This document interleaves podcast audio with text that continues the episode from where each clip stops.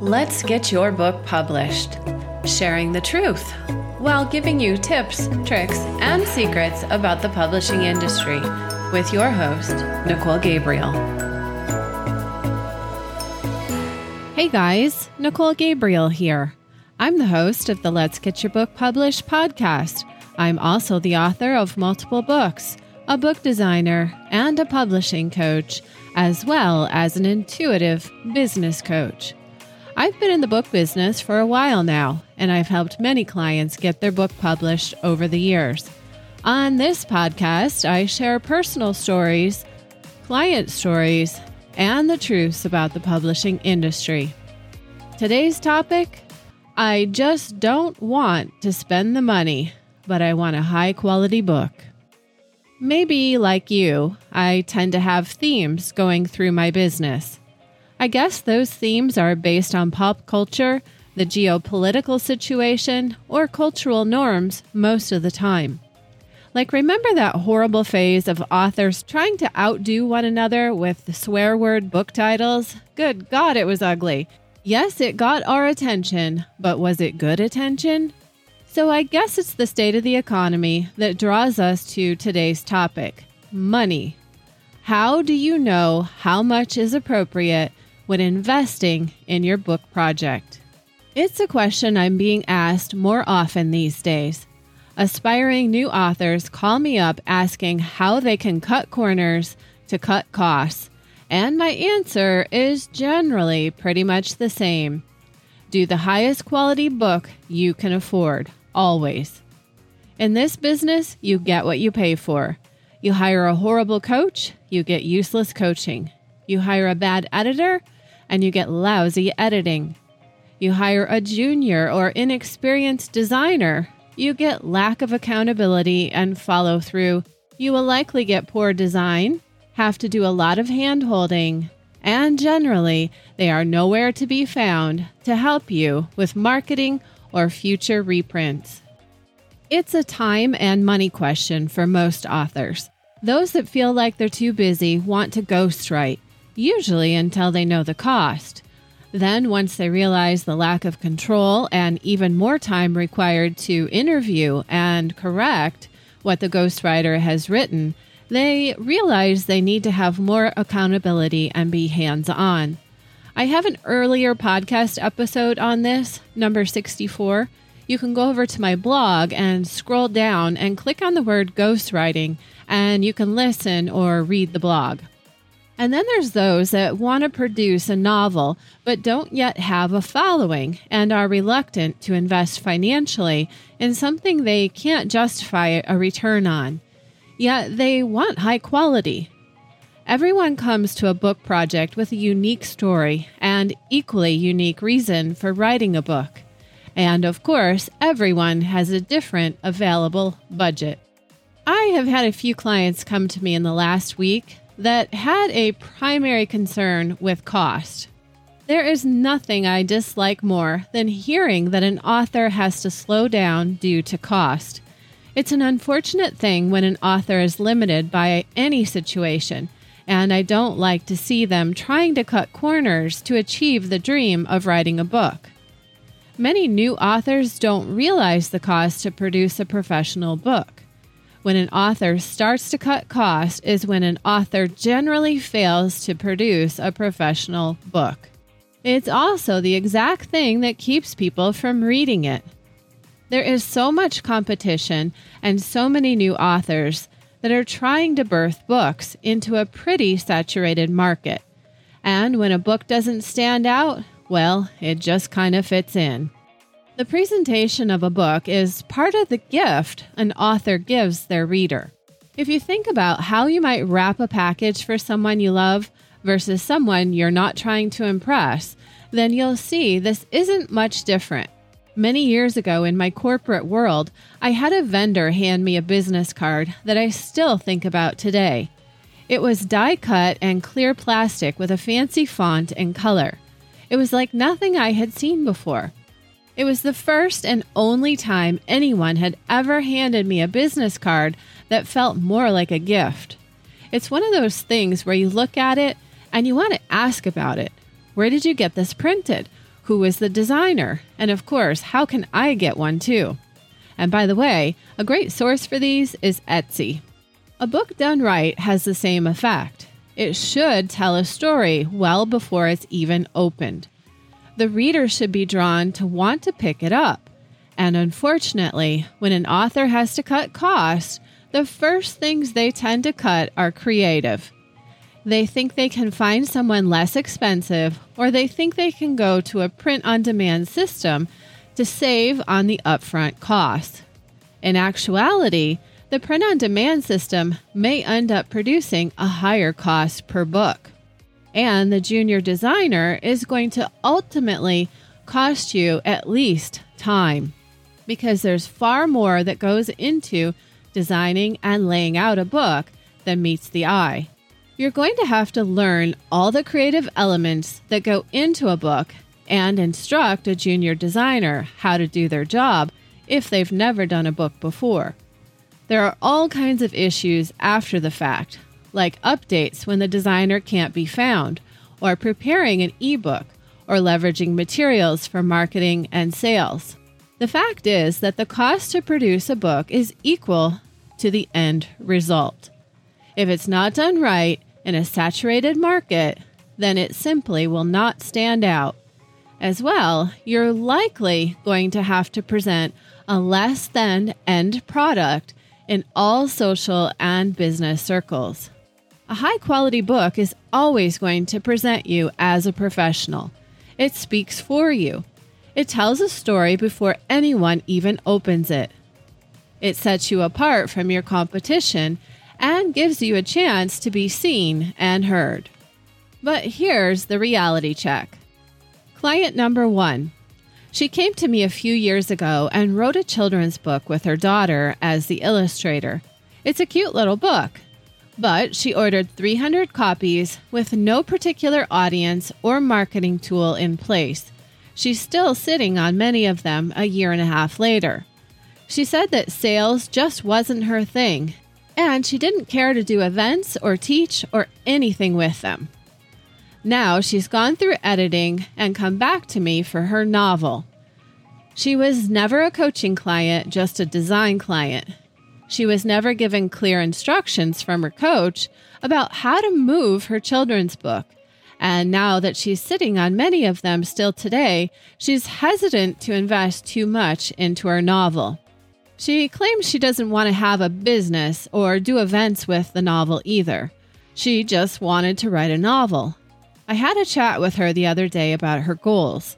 I gave her a reality check that she has a small business in her books. She knows she wants to produce the highest quality book, but she's real nervous about spending too much money on producing it without knowing her return on her investment. This is where I'm like a broken record all day long with new authors. The fact is that you have to decide your success factors before you produce the book. Is your goal to get a return on your investment? I'm sure most authors wish for this, or at bare minimum, want to pay off the cost to produce it. Reality check moment you are likely going to have to produce and sell a sizable number of books at a low cost per book to get any return on your initial investment. The profit generally is not in book sales. So, does this mean writing a book is a profitless venture? Honestly, it's very rare to make a profit in book sales alone. Does this mean I need to keep the cost per book down to turn a profit? Yes and no. There's a cost to pay for not doing your best. You get one chance to make a statement. A book gives you a great opportunity to shout to the world who you are and communicate a message. The professionalism of your message is weighted by the outward appearance of your material first and foremost. If the book is not appealing, it'll never get open. There's a certain level of predictability a reader wants before they invest time in your material. It's important to know your target market and reader so you are clearly appealing to them upon first glance. Client number one has to decide if she wants to produce her book in high quality but run no other business around her book if she's okay making it an expense. If she doesn't want to go out and present and sell her children's book at children's events, she's not likely to sell it. If she doesn't have a plan for her novel, it'll be much the same story. Writing a book alone will not drive people to read it. It's a business with an item for sale that needs representation and an audience to move it. Client number two she was choosing between two book covers I designed for her over the weekend. She went with a very predictable cover. Honestly, it was a boring choice, and that's pretty typical. Most authors choose the boring book cover because they're afraid to stand out or be different.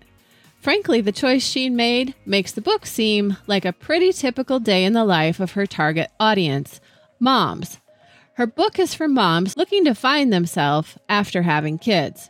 Her cover is a mom trying to do yoga while her kids are jumping on the couch behind her. She says she asked other moms for their opinion before we started working together, and this is what they chose.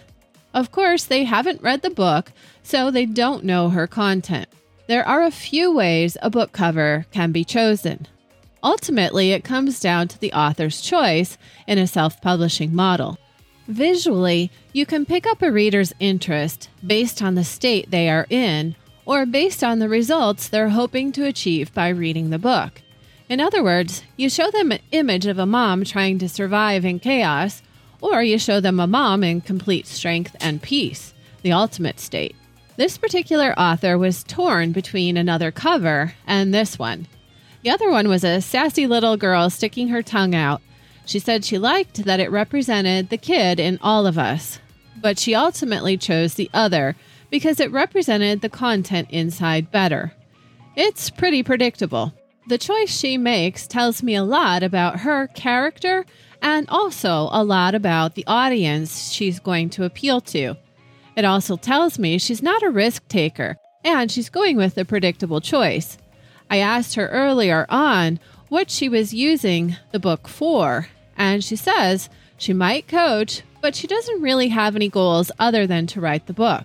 This tells me she's not likely to get a good return on her efforts. We talked about this, and she understood what I was saying, but is also busy raising her kids and really doesn't want to step out of her comfort zone and coach, speak, or train but she would open herself up to that later down the road. She's a very typical client. She just wants to write a book, and hopefully it'll get purchased and read. The fact is that a book will always be an expense unless you have plans for it to do something else. Books don't just sell themselves. A book generally slips into an abyss after its launch unless an author does something about it. A smart author understands the opportunity they are creating for themselves and accepts the expense, knowing they'll get a return on their investment if they properly manage activities around the book. So I had a third client, client number three, call me up as a referral from another client. She told me all about her project and what she expected to do, and after a good 30 minute explanation, I finally had an opportunity to ask her about her word count. She told me it was 7,000 to 8,000 words. My first reaction was, wow, that changes everything. Why, you may ask? A typical business book is about 40,000 to 50,000 words, and this would be the equivalent of about two chapters. After a bit of back and forth, she told me that she has no intentions to make the book any bigger, and she wanted to keep it as it was and publish it for an event she'll be doing with a friend in June. So I asked about the event and the overall theme of both the book and the event. The book is a story about relationships. The event is related. I didn't get too much deeper into the event, but of course I was wondering if she was looking to switch careers and become a counselor for relationships. I also wondered if this was a paid event and if she'd be doing more of this type of event in the future. She told me she was trying to submit her material as column articles, and she thought it would be a better way to present them. Now, if she could get paid for the columns because she had written a book, she'd start making a return on the investment. If she was charging for a weekend retreat and they were also buying her book as material for the event, then she might also get a return. But if she was looking to do free events and get published for exposure, then the next question is Is she prepared for the exposure?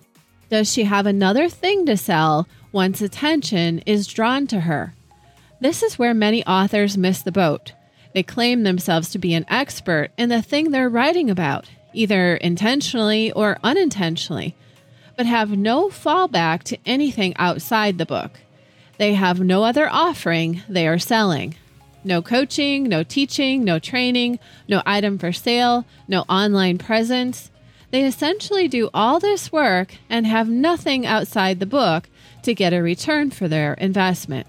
Client number three, however, may likely be able to parlay the book into a tool for additional business a bit easier than the other two clients, mostly because her drive to do something with her book is a bit higher. It really is that simple. Even if the content wasn't that great, it's the drive that will return a reward faster. But if her content is good and provides value to her readers and seminar attendees, then she's likely to have no trouble paying back the initial investment to create her book. And if she has a great product, she might find a way in the door with some of the publications she's looked for a feature column in. Perhaps she sends them a few free books to showcase the quality and content. And if they like what they see, and she's a professional, she's likely to forge a relationship where she might even earn a monthly column of her own. She's now got credentials to help her stand out from the crowd. The greatest thing authors misunderstand about producing a book is understanding the book isn't the business. If you don't invest in a professional book, you won't get a professional result. You'll always wonder if you produced high quality, would you get better results? The answer is always a big yes. Quality of content and overall look and feel sells you when you can't always sell yourself.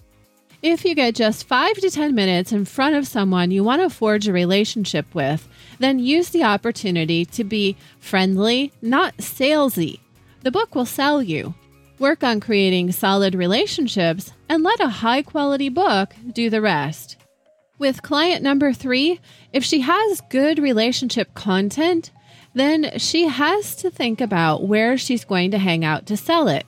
It's likely she may have to hang out with a lot of angry people of failed relationships. Is she properly trained for those dynamics? Only she knows that answer.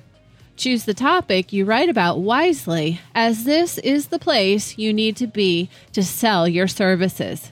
If it's not a natural fit for you, you will not be successful hanging out there for long.